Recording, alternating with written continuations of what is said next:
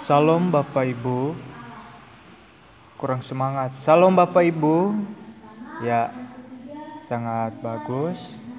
Eh, pada saat ini saya akan eh, memberikan tema untuk khotbah kita pada hari ini. Eh, mungkin Bapak Ibu eh, bertanya-tanya apa yang menjadi temanya. Nah, tema yang saya eh, angkat pada hari ini yaitu jadilah pendengar firman Tuhan dengan pertumbuhan yang baik. Sekali lagi, jadilah pendengar firman Tuhan dengan pertumbuhan yang baik. Nah, Bapak Ibu, eh, khotbah ini itu eh, ketika Yesus mengajarkan tentang sebuah perumpamaan kepada orang banyak supaya mereka dapat memahami apa yang diajarkan Tuhan Yesus. Mungkin Bapak Ibu telah tahu bahwa eh, Yesus itu adalah eh, anak Allah yaitu yang telah datang di dunia yang telah menyelamatkan kita dari segala eh, dosa-dosa kita. Nah, pada hari ini Yesus Kristus memberikan sebuah uh, pengajaran tentang perumpamaan uh, kepada kita di tempat ini dan juga seperti Yesus Kristus memberitakan sebuah perumpamaan kepada orang banyak bahkan murid-muridnya pada waktu itu. Seorang penabur benih yang jatuh di pinggir jalan, yang jatuh di tanah yang berbatu-batu, di semak duri, dan yang jatuh di tanah yang subur atau yang baik. Itulah eh, perumpamaan yang disampaikan Yesus kepada orang banyak pada saat itu. Nah, orang yang sudah percaya kepada Yesus dan melakukan kebenaran firman Tuhan dengan pertumbuhan yang baik, maka akan memilih benih yang jatuh di tanah yang subur, sehingga dia mendapatkan anugerah keselamatan dari Tuhan Yesus, dan dia akan masuk pada kerajaan Allah. Penabur adalah Tuhan Yesus, dan benih adalah firman Allah, sehingga orang yang mendengarkannya dengan sungguh-sungguh akan menanamnya dalam hatinya dengan melakukannya, menjauhkan diri dari penyesatan si jahat, berakar, bertumbuh, berbuah, tidak murtad, tidak terhimpi dengan kekhawatiran dunia, dan lain sebagainya. Nah, Bapak Ibu yang ada di tempat ini, saya bersyukur eh, bisa eh, bersama-sama untuk eh, mempelajari tentang kebenaran firman Tuhan ini, karena firman Tuhan ini sangat menarik dan sangat berpengaruh dalam kehidupan kita sehari-hari di mana juga kita sebagai uh, pendengar firman Tuhan uh, sering kita melalaikan atau sering uh, kita lupa bagaimana seorang pelaku firman Tuhan itu yang sebenarnya.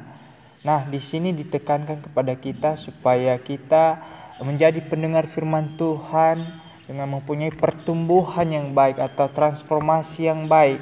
Saya percaya eh, saudara sudah eh, Bapak Ibu eh, melalui berbagai proses yang terjadi dimulai dari anak-anak, eh, remaja, eh, jadi remaja pemuda, dewasa, bahkan eh, jadi orang tua, bahkan saat ini jadi lansia. Nah, saya bersyukur bisa eh, menyampaikan kebenaran firman Tuhan ini kepada Bapak Ibu. Amin. Haleluya.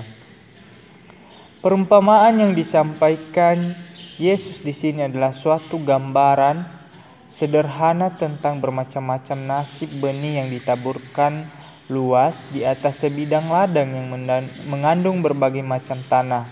Perumpamaan merupakan contoh yang mencolok dari metode mengejar mengajar yang dipakai Tuhan biasanya dikenal sebagai perumpamaan tentang seorang penabur.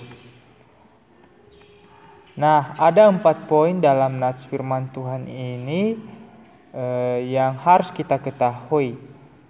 Yang pertama, perumpamaan benih yang jatuh di pinggir jalan.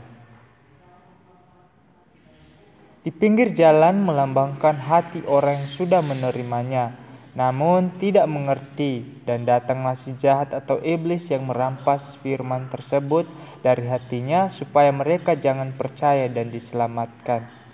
Nah, di sini e, di, sudah dijelaskan di dalam Alkitab e, bahwasanya benih yang jatuh di pinggir jalan ini e, sudah menerima firman Tuhan, orang yang sudah percaya namun ketika ada eh, si jahat atau iblis, dia akan merampas firman Tuhan tersebut di dalam hati kita eh, supaya kita di tempat ini tidak percaya lagi dan diselamatkan oleh Tuhan Yesus. Nah, sebagai contohnya kepada kita seperti akar daun singkong. Kita tahu akar daun singkong itu eh, cepat eh, cepat eh, diangkat atau tidak tetap eh, pendiriannya. Jika dicabut, maka akarnya akan cepat eh, rusak dan bahkan eh, imannya juga eh, semakin eh, lemah karena dia tidak kuat akibat eh, musuh atau sejahat yang merampasnya. Nah, eh, akar daun singkong ini kita sering lihat di jalan, maka mungkin Bapak Ibu telah eh, pernah menemukannya bahkan dalam kehidupan eh, kita sehari-hari di lingkungan kita telah melihatnya. Kemudian poin yang kedua, perumpamaan benih yang jatuh di tanah berbatu-batu. Di tanah yang berbatu-batu melambangkan hati orang yang mendengar firman tersebut dan menerimanya. Bergembira namun ia tidak tahan pencobaan. Dan apabila datang penindasan atau penganiayaan karena firman itu, orang itu pun segera murtad.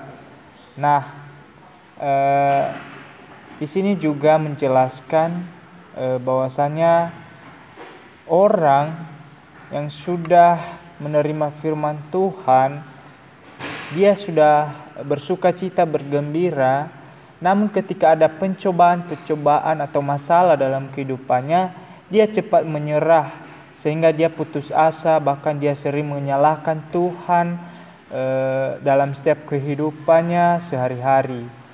Nah, saya ajak juga Bapak Ibu supaya eh, tidak eh, tidak takut dengan masalah-masalah yang sedang Eh, Bapak Ibu hadapi pada saat ini.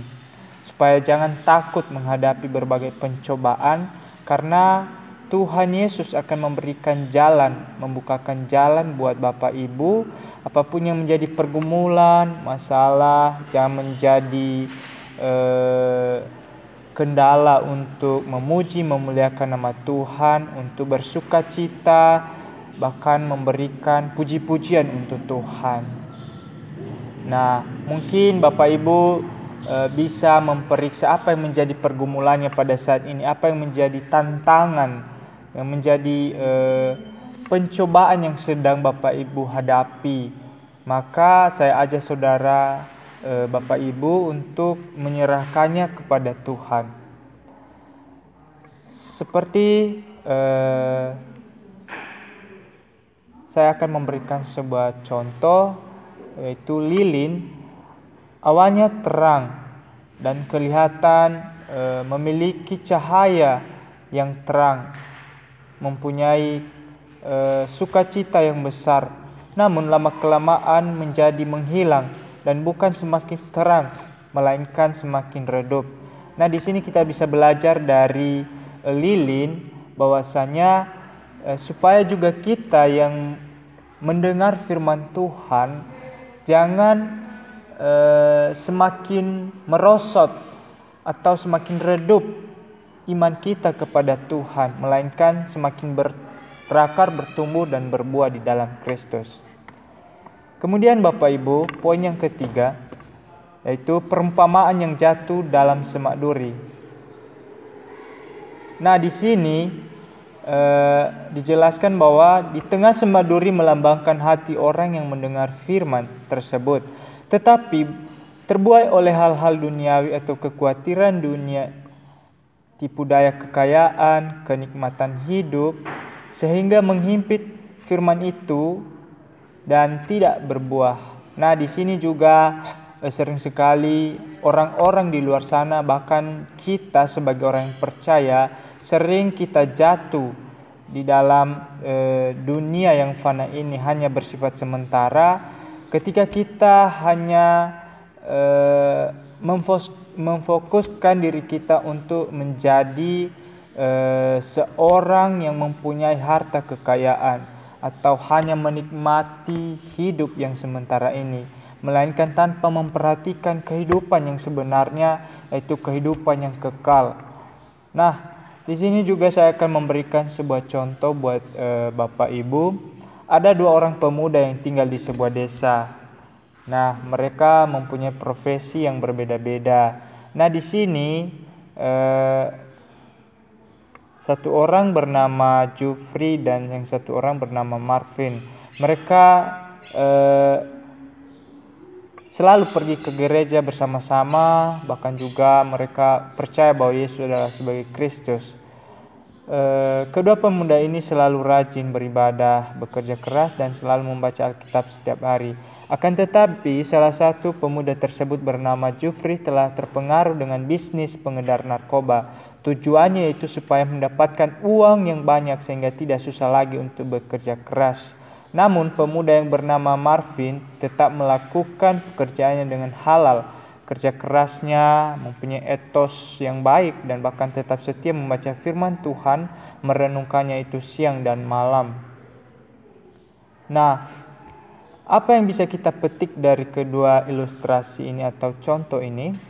Itu supaya orang yang percaya kepada firman Tuhan Jangan terhimpit oleh harta dunia dengan menghalalkan segala cara untuk mencapai tujuan untuk menikmati hidup yang hanya bersifat sementara. Namun, jadilah pendengar firman Tuhan yang baik dan melakukannya serta e, melakukan segala pekerjaannya dengan e, halal atau benar di hadapan Tuhan. Nah, firman Tuhan ini sangat menarik dan poin yang keempat yang kita tunggu-tunggu yaitu perumpamaan benih yang jatuh di tanah yang baik. Nah, ini adalah eh, pendengar firman Tuhan yang patut kita teladani, yang patut kita contohin. Di sini yaitu orang yang menerima firman Tuhan tersebut akan menjadikan Yesus Kristus sebagai pusat utama untuk melakukan kebenaran firman Tuhan, sehingga firman yang didengarnya menjadi penuntun dan terang dalam kehidupannya. Nah, sebagai contoh buat kita, seperti proses transformasi kepompong itu mengalami pertumbuhan yang baik, di mana dia mulai dari fase-fase eh, pertama telur, larva, kepompong dan menjadi kupu-kupu yang indah. Sehingga kupu-kupu tersebut ketika dewasa bisa menikmati madu yang berasal dari berbagai jenis bunga dan menolong juga membantu bunga dalam proses penyerbukan. Dalam ilustrasi ini yang bisa kita petik yaitu bahwa dalam melakukan kebenaran firman Tuhan dibutuhkan proses yang terus-menerus dengan berbagai tantangan, godaan, cobaan hidup dan lain sebagainya.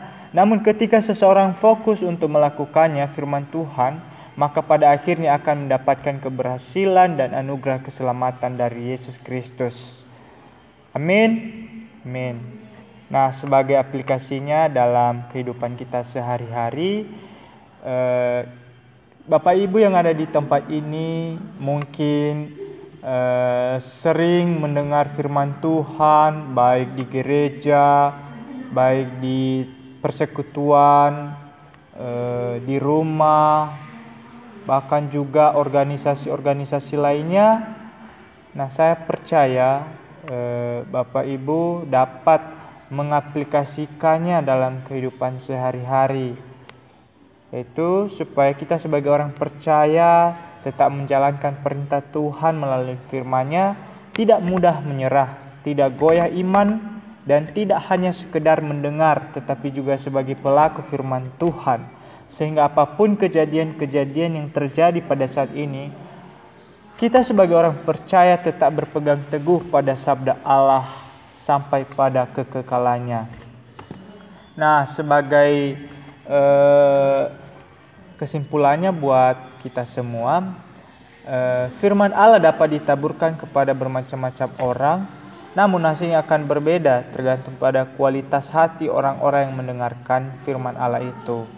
Ada orang yang menolaknya, ada juga orang yang menerimanya, namun segera murtad begitu terjadi penindasan.